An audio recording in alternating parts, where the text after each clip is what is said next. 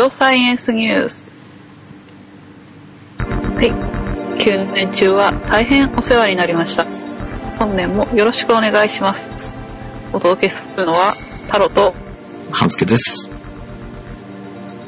お世話になっております。お世話になっております。ていうか今日さ、最後の番組で、良いお年をとかそういうご挨拶何もしなかったんだね。え、しなかったでしたっけ？したっけ？なんか今挨拶をしているのを聞いて、していなかったかもしれないと思いまして、ちょっと心配になりました。昨年中はお聞きいただきありがとうございました。今年もよろしくお願いいたします。よろしくお願いいたしますっ。ていうか、明けましておめでとうございます。あ、その挨拶がなかったですね。本年もよろしくお願いいたします。あの、前の部分に明けましておめでとうございます。付け加えといてください。じゃあ、ここでいきます。はい。編集するから、いはい。明けましておめでとうございます。まあいいか、このままで。よ ひどい。よろしくお願いします。ろしくお願いします。2013年度、1回目の配信でございます。えー今週はニュース一つ。2013年度、抱負が一つ。どってつける必要はあるんですか？なん。か、どって言われると思わず4月始まりを思い出してしまって。というか、その前に、えー2012年12月21日、ああ、あの、ハンスケさんが地球があの滅亡するとか言ってた日ですか？滅亡しませんでしたね。するか？えー滅亡することを信じて最後に美味しいものをいっぱい食べようということで忘年会を企画しまして何日 ?2 日前ぐらいの告知にもかかわらず、えー参加表明をくださった皆様どうもありがとうございました。どうも本当にこんな感じですいません。ありがとうございました。私はとっても幸せでした。忘年会ってやっぱり楽しいんだなと。ああ、よかったですね。いいなみんないっぱい忘年会。だって二十何回とかいう人いたでしょ？それは多すぎだと思います。すごいなとか思ってさ。すがにそんなにある人はそんなにいないと思いますけど。いや、楽しそうでしょう。だって二十何回あんな楽しい時間がいっぱいあるわけですよ。そうですね。うん。あの、あんまり楽しくない忘年会 いや、言ってたね。楽しくないのもあるって言ってたね。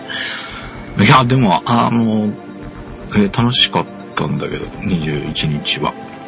まあでも、この番組を聞いてくださっているリスナーさんも何名かいらっしゃってびっくりしました。はい、私もびっくりしました。ありがとうございます。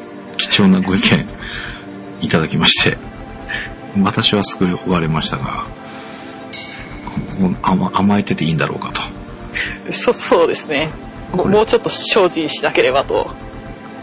反省の日々でございます。まあでもびっくりでしたね。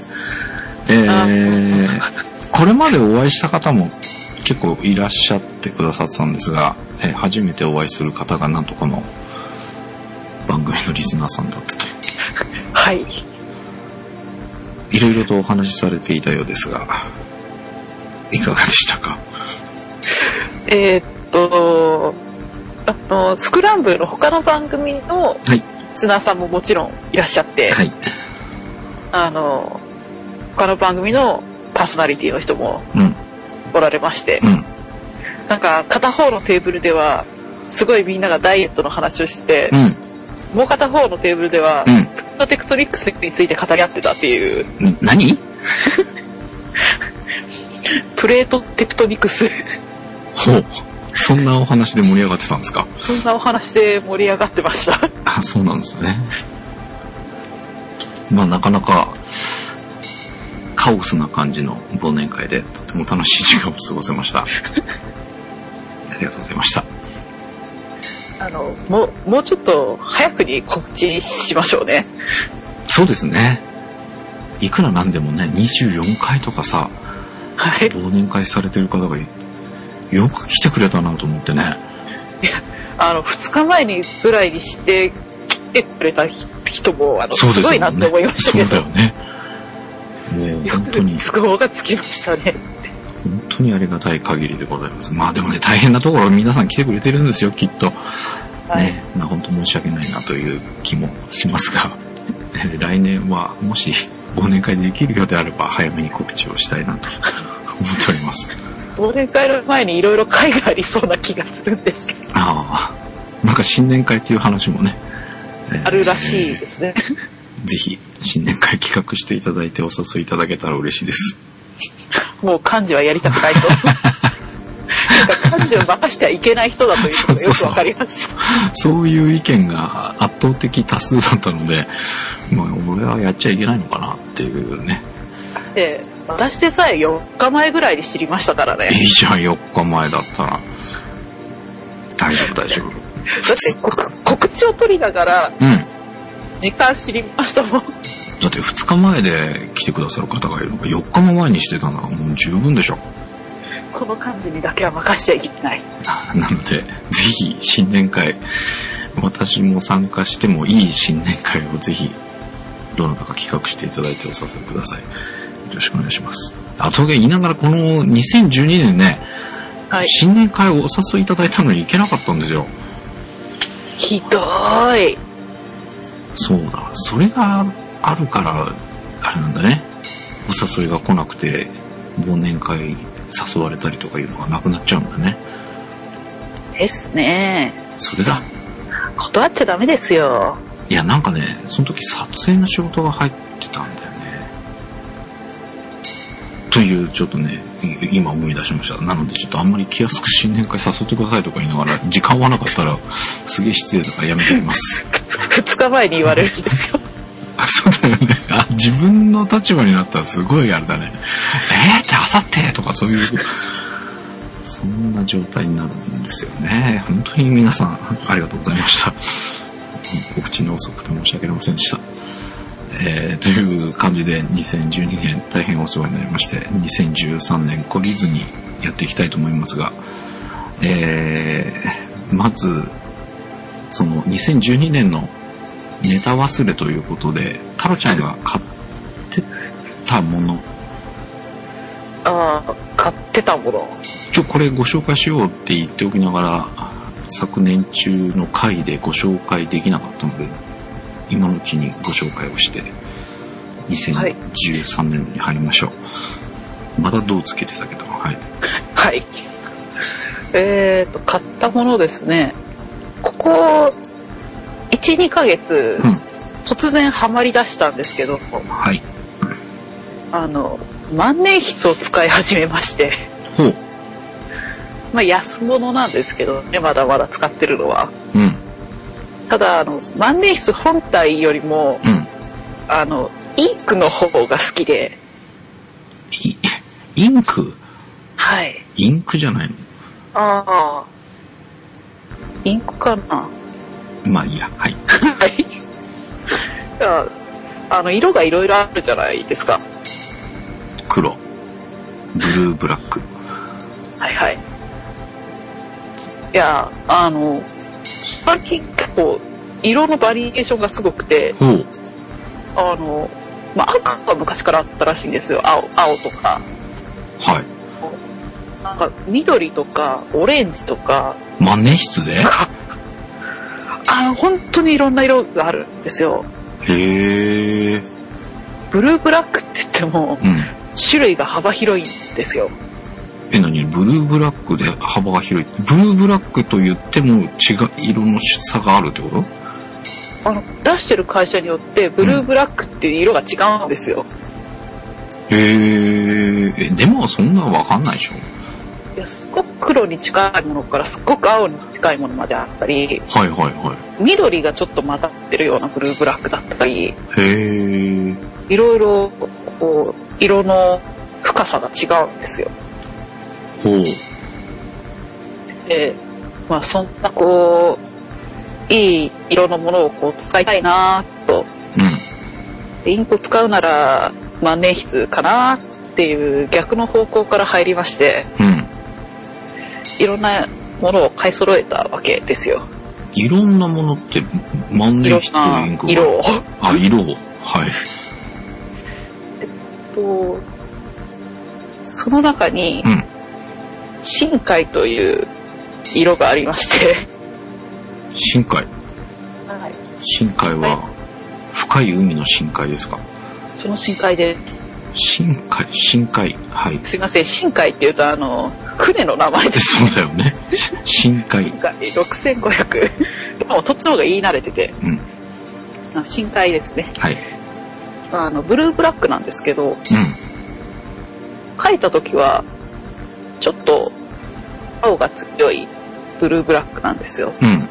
それが乾くと、だんだんだんだん濃くなっていって、うん。なんか、最初、海の表層だったのが、うん。だんだん海深く潜っていくような感じの色結果が楽しめるんですよ。これがいい色で。今、あの、ちょっと一本入れてずっと使ってるんですけど。まあ、手帳に書いたりとか、まあ、ブルーブラックなんで、うん。こう、書き物をするのには、結構普通に使える色なんですよ。うんうんうん。だからまあ、名前一発で買った割にはすごくいい色だったなと、ほう、当たりだったと。当たりでした。ほう。万年筆か。万年筆って、まあ確かに、こう、たまに使いたくなったりするんですが、はい。えー、なんかの、中学だかな高校だかななんかのお祝いかなんかでやっぱりもらったりするじゃないですか、万年筆って。学生の頃って。なんか、昔は結構そういうこと多かったみたいですね。あ、そっか。世代が違うんだよね。今、ボールペンとかの方が多い。ああ、いや、ボボールペンもそうなんだけど、やっぱりその、なんて言うんだろう。万年筆ぐらい使いなさいみたいな、なんかそんな、あれでもらったりして、おお、これが万年筆か、みたいなのをそういう時に覚えるわけですが、はい。えー、やっぱりその万年筆の独特の書き味っていうのかね、そういうのが、あそういえばひ最近万年筆なんて使ってないなと思って、僕も見に行ったことがあるんです。がはい今年の初め頃だったかな。まあでもそのちゃんとインクを入れてっていうよりももうカートリッジのインクはい、はい。の本当の安物でちょっとぶ買ってみたりしたんですが、でもやっぱ普段使いだと万年筆って結構不便だったりしません？いやあんまり、気にならない？今、ずっと万年筆なので、あ、そうなんだ。会社も万年筆にしたので、会社のデスクのペン立てに万年筆を何種類か入れて、うん、黒と赤とうん、ラックを入れて、あとは緑とかオレンジとかってこうマーカーみたいにうん、うん、書類にこうライン引くのに使ったり、うん、うん。ほとんど万年筆にな。マーカー的に使うのを、まあ、そのさっき言ってた赤とかカラー系のインクを使って万年筆つけるんですか？そうです、そうです。へえ。あ、そう、思い出した。そう。なその、ブルー、僕もブルーブラックっていう色は好きなので、はいはい。えーボールペンでもあるにはあるんですけど、なんかやっぱその書き味とかが全然違うじゃないですか。はい。で、安い万年筆でブルーブラックのインクを入れて、えー普段ボールペンを持ち歩いてるのをちょっとそのブルーブラックを入れた万年筆に持ち替えてみたんです。はい。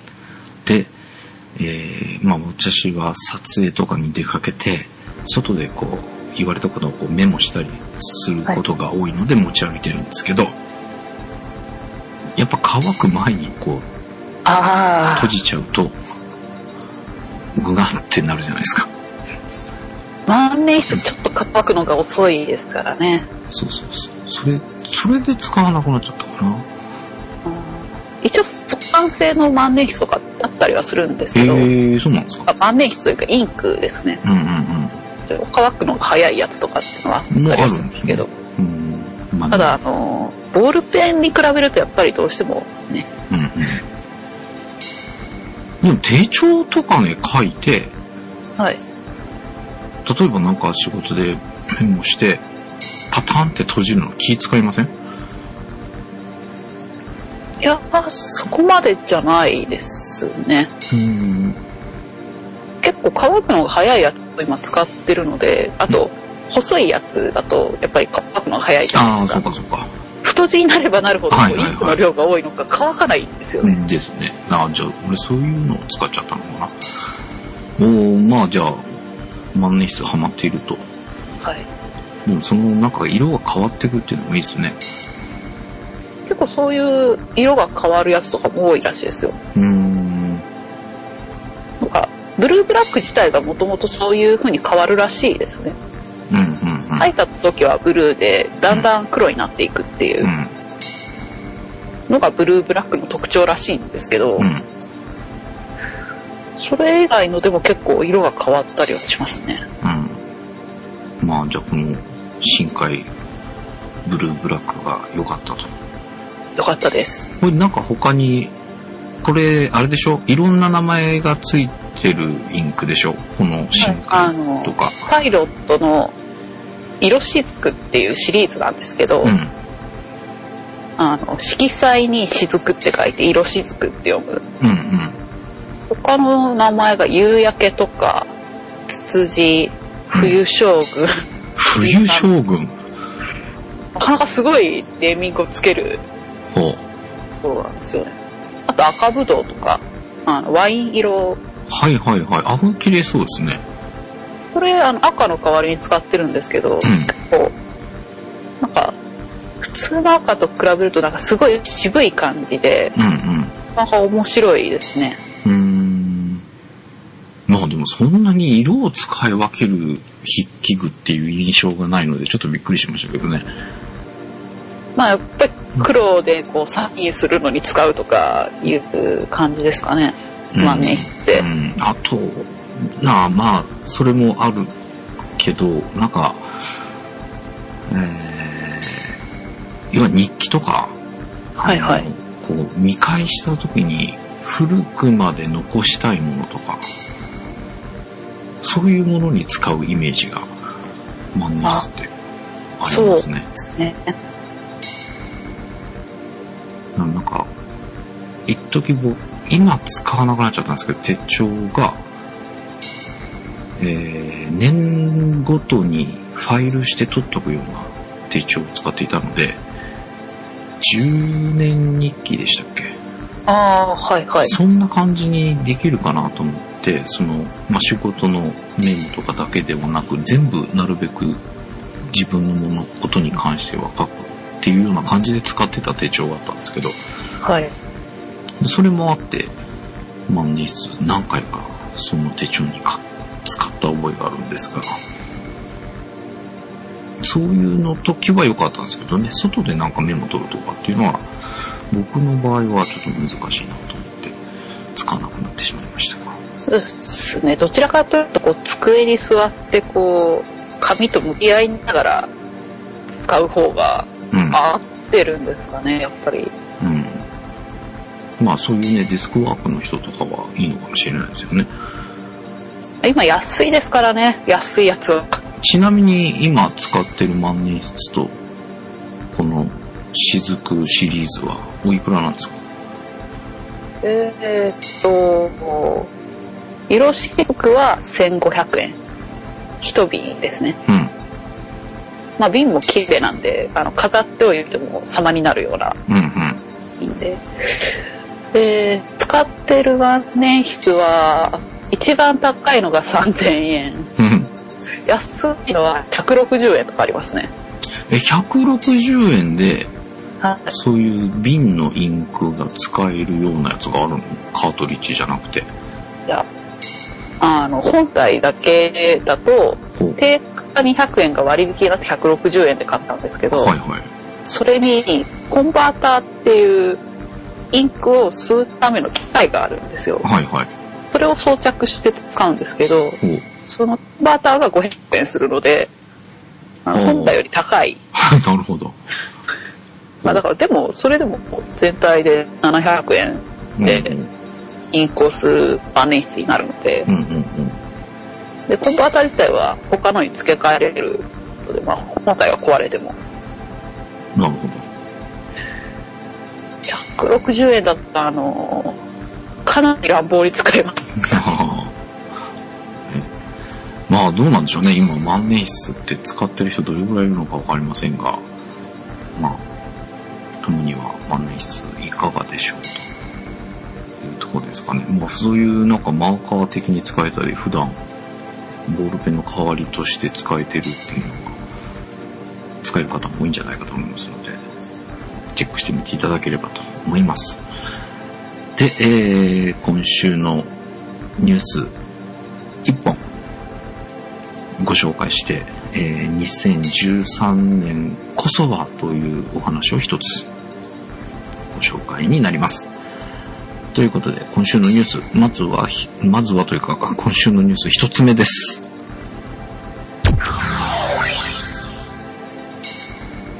モササウルス、実は川にも。はい。ということで、えーモササウルス、実は川にもということです。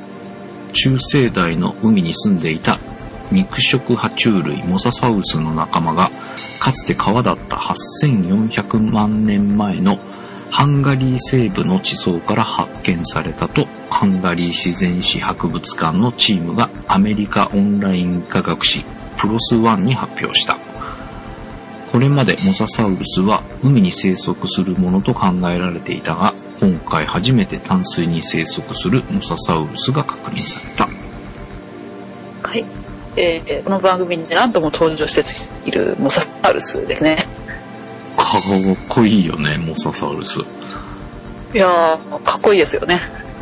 あの、この後2013年こそはみたいなお話があるんですが、えー私個人的に言いますと、2013年こそはこのモササウルスのフィギュアを入手したいなと。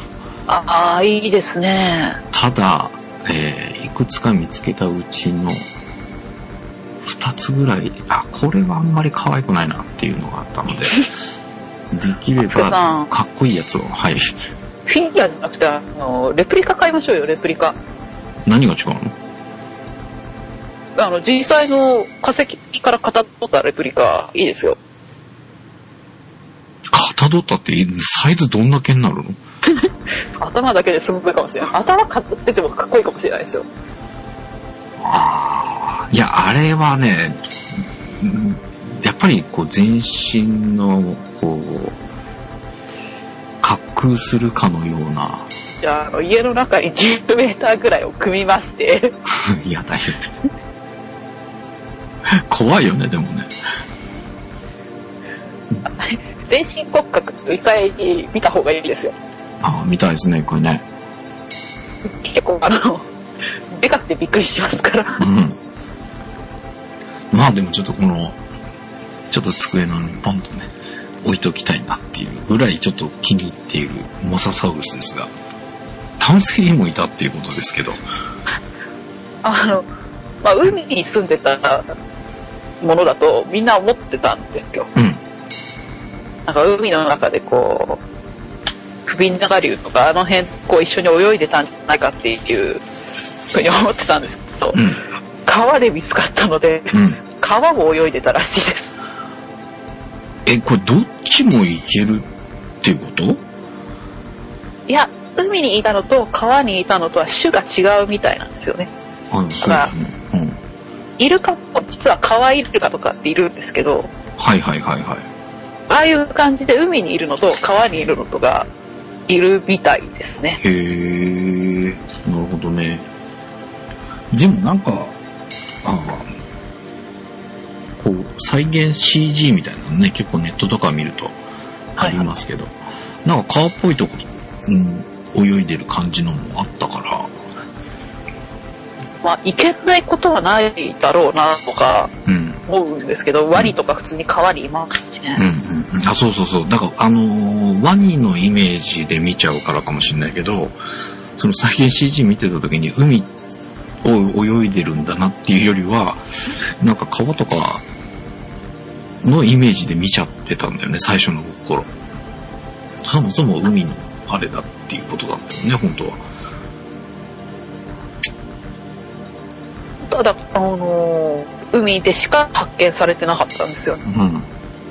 川の化石ってかなか残りづらかったりするので、へえ。海の方が残りやすいんですよね、どうしても。えー、それは、なが、え、流れがあるからとかそういうこと？そうです。やっぱり、溜まるところがないと化石もできないので、うんうんうん。海の方がこう、土砂が溜まりやすいんですよね。はいはいはいはい川ってどっちかというと土砂が流れていく方で、うんうんうん。なかなか溜まらないので、うん。川での化石ってなかなか見つかりづらいんですよね。ああ、なるほどね。それこそなんか、その、大きく地形が変わるような何かがあった時にそこの川の部分が埋もれて残ったとかそういうことだったのかね。もあると思いますし、あと、川の中でも流れが緩いところ、うんなんか、うん縁とか、うん。うん。ですねそういうところとか、よどんだところで堆積をするので、そころでたまたまなくなったとか、うんうんだと、まあ見つかることもあるかなと。うん。うん。でもすごいよね。8400万年前にそこが川だったっていうのがさ、はい。わかるんだね。分かっちゃうんですよ。それもすごいなと思って見てたんですけど。意外とこれは分かる頃なんですよ。8400万年前ぐらいは分かりやすいってこと？いや、8400万年前じゃなくても、うん。川の地層と海の地層ってよく見比べるとうん。違うんですよ。ほう。だからこう、よく知ってる人には、これは川だとか、これは海だとか、これは湖だとかっていうのが分かっちゃうんですよ。それ地層を見て分かるの？はい、地層を見て分かっちゃうんです。へえ。まなの簡単なのは、淡水に住んでる微生物と、うん。海水に住んでる微生物と全然違うので、あ、なるほど。微生物とか、また、化石とかそういうのを調べれば、はいはいそれはい。で分かったりもするんですけど、うん地層自体も違ったりするので、へえ。え、それは層のなし方が違うとかそういうこそうです。そうです中のこう地層によってできてる構造がとうん。違うので、それでわかるんですね。あとちょっと大大きく見たら、海ってこう、まあ、だだっ広いんですけど、川ってこう、流路があるじゃないですか。はいはいはいはい。どんなに大きい川でも、端っこと端っこがあるじゃないですか。あ、なるほど。う海より、はいはいはいかなり狭く。うん。それがあるので、こう、川の形が残ってたりするんですよね。うーん。丸く、なんていうか、半円形にこう、チューブの下側だけみたいな感じのはいはい川の形が残ってたりとかうん。するので、あ、それを見ると、あ、これは川だなっていう。なるほど。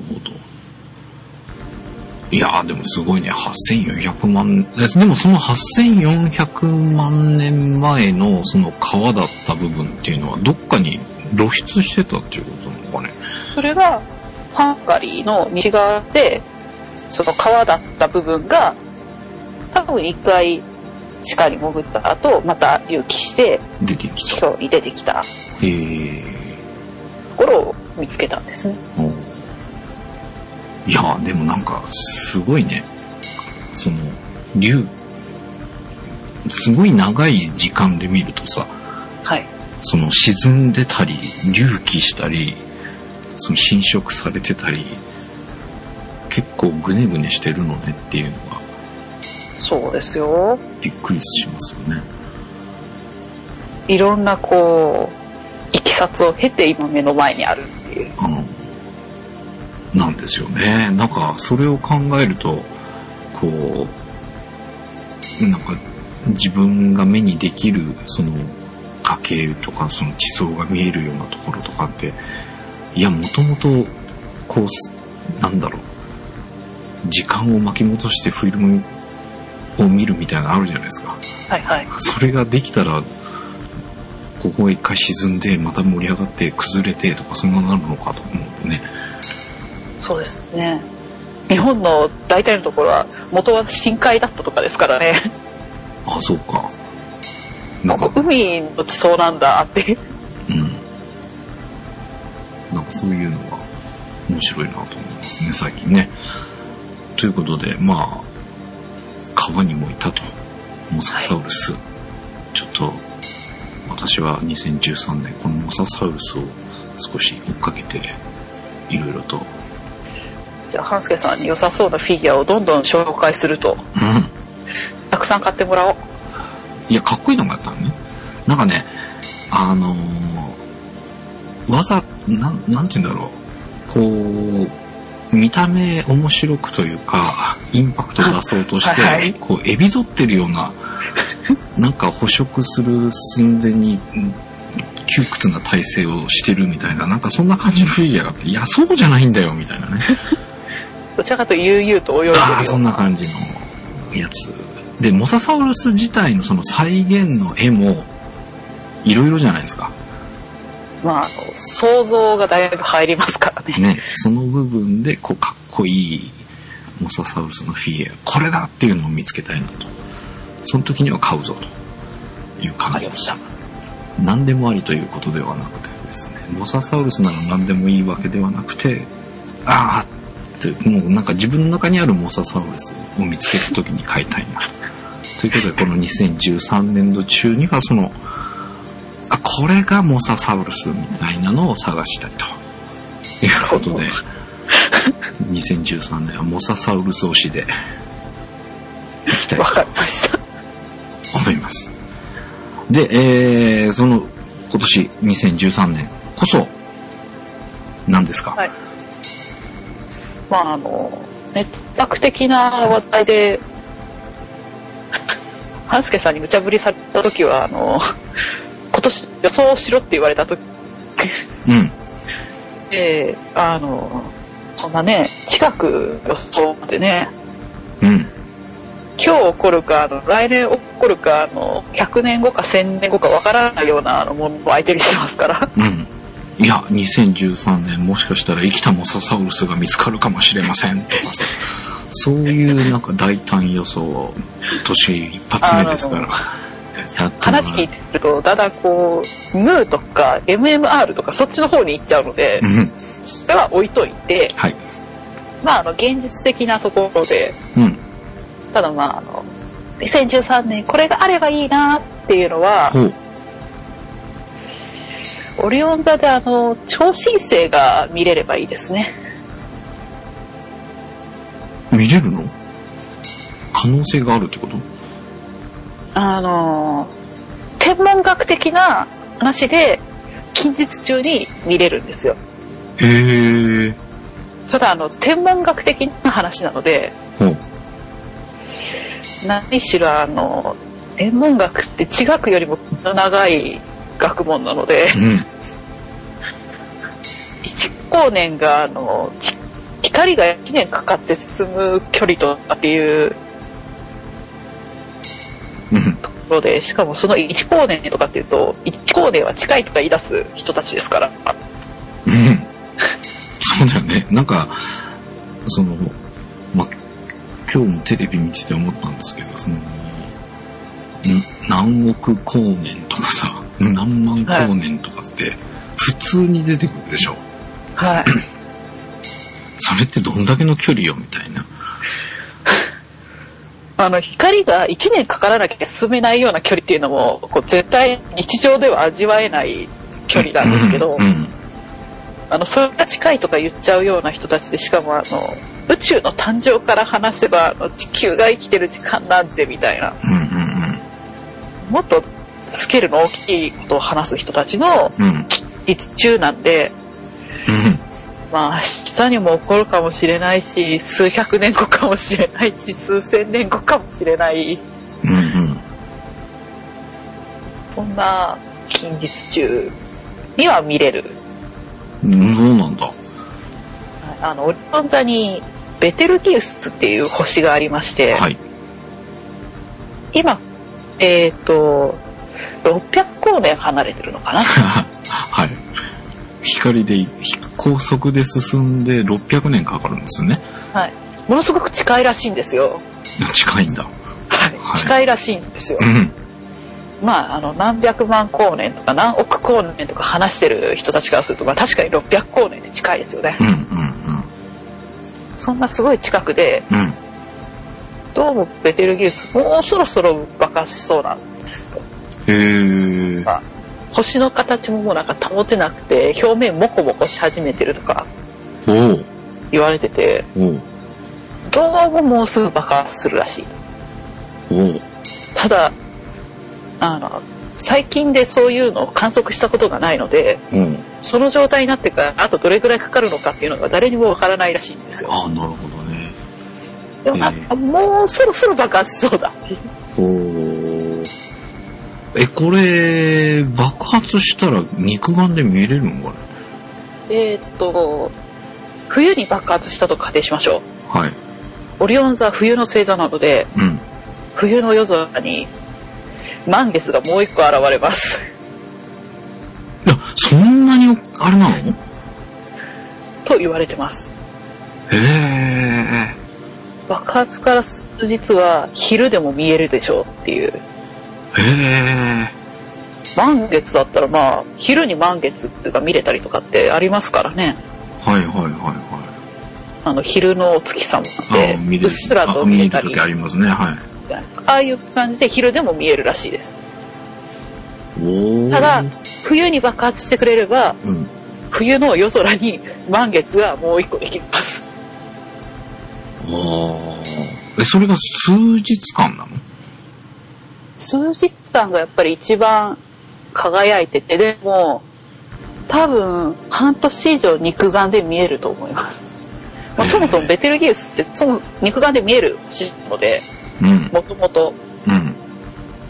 そっか、それが爆発するんだから、そうぐらいになるってことなんだ。はいわ、それ見たいね。いやー、満月が2つ並ぶところ見てみたいですよね。見たい。っていうか、なん、ま、あれ、それを自体の明るさって光って来るの？到達するの？その、月みたいに月明かりと明るかったりってあるじゃない？あ、だから同じくらい明るいですよ。ええじゃあ昼間みたいになるのかね？あー、でも結構明るいでしょうね。ええ辰も照らしてたら。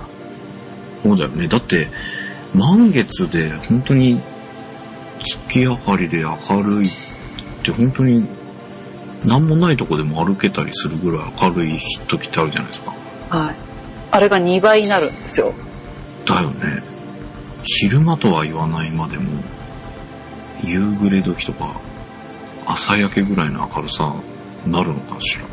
そう。太陽が沈むと、うん。反対側からこう、ベテベテルギウスがこう登ってくるわけですよ。もう満月と見間違う常に明るい。になりますね。いやー、見てみたいね。絶対こう、なかなかないものなので、生きてる間に見てみたい。あーでもそもそもこれ600光年だっけ？はい。600年前の出来事を見るっていうことなんだよね。はい。っていうことはもうすでにないかもしれないんだよね。そうですね。ただそれは誰にもわからないので、600年かからないとわかんないんだもんね。600年前に亡くなってるかもしれないけど、それは明日になってみなきゃわからないとか、そういう、うん。この地学のその8400年前、いや、400万年前の川からモササウルスとかいうのも変だけど、その600年前の超新星が明日なのか、明後日なのかわけわかんない話だよね。600年前に起こってるかもしれないけど、まだわからない。わからないっていうね。天文学もよくわかりませんが。でもこれ13年度見れたらいやー、見たいです見ね。たいね。まあ13年と言わずに、まあ生きてる間に見たいな。生きてる間に1個ぐらい超新星見たいですね。見てみたいですね。こんなに明るいな、でももう、ここしかないんですよ。こんなに近いところでああ、そういうことか。と、すっげえ、ろそれこそ何億光年とか何万年光年みたいな単位になってきたら、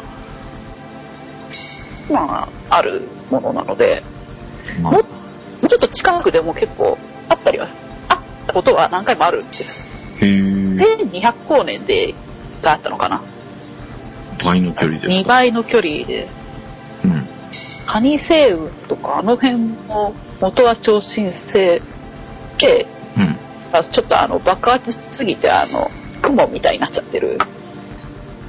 ほうほうほう。飛び散った直後こうものすごく光ってるんですけど、今だんだんだんだん膨れ上がりすぎて、うん。みたいな感じになっちゃってて、へー。それがカニ星雲とか。まあでもこれちょっと見てみたいな。いや、そんなのがあるとは。え、でも、オリオン座で肉眼で見えるって言ったら、あの、どこの位置になるの？えー、っと、あの、真ん中に3つ星があるじゃないですか。うん。で、上に2つ、下に2つみたいな感じで、はい。あ、上に3つだっけな。えっ、と、え、上に3つ？上2つ、下2つ、真ん中に、要は腰に紐になる部分が3つ。で、剣に、つ、うんと、はいはい。腰にぶら下げた剣に当たる部分に3つ。肉眼で見えるのってそこまでじゃなかったっけ？多分それぐらいまでですね。えー、っと、上の2つのうちのどっちか？だっけな。上だっけ下だっけ？あ、でもその、お比較的大きめな方なんだ。はいはい。結構大きいやつで、冬の大三角の一つじゃなかったかな。へえ。でもそれ、まあそこで爆発してしまったらそこはなくなるってこと？オリオン座の形が変わるってこと？まあ、なくなるまでにだいぶかかりますから、しばらくは大丈夫じゃないですかね。しばらくちょっとあの、他の星が見えなくなる。あ、そうか。そんだけ大きくなったら他の星が明るすぎて周りの星が見えなくなっ。ちゃうんだ。旗迷惑なことに。ああ、でも、オリオン座はまだいいですけど、冬の大三角は1個なくなっちゃうと、あ。三角形じゃなくなっちゃいますよね。型取れなくなっちゃうわけだ。冬の、あの、角、あ、冬の直線になるのかな。うん。ええそうか。まあでも、ん肉眼で見れるっていうのがいいですね。いいですね。結構ほら、あのーちゃんとした天体望遠鏡を使わないととか、そういうのになるとやっぱなかなか見る機会がないじゃないですか。あその肉眼で見えるとか。まあ、満月並みに明るかったら確実に誰でも見えますからね。そうだよね。ちょっとそれは見てみたいですが。絶対、あれはなんだってみんな思いますからね。2013年できれば見てみたいということで、えーオリオン座の超新星が見たいというお話でございました。ということで、えー次回からは、まあ、まあ、通常版ニュース3つぐらいご紹介できればというふうに思っておりますので、今年も太郎ちゃんのジオサイエンスニュースよろしくお願いいたします。よろしくお願いいたします。ということで、お届けしましたのは、半助と、太郎でした。ではまた来週。再来週かな？あれ？また今度よろしく。また次回みたいなことですよ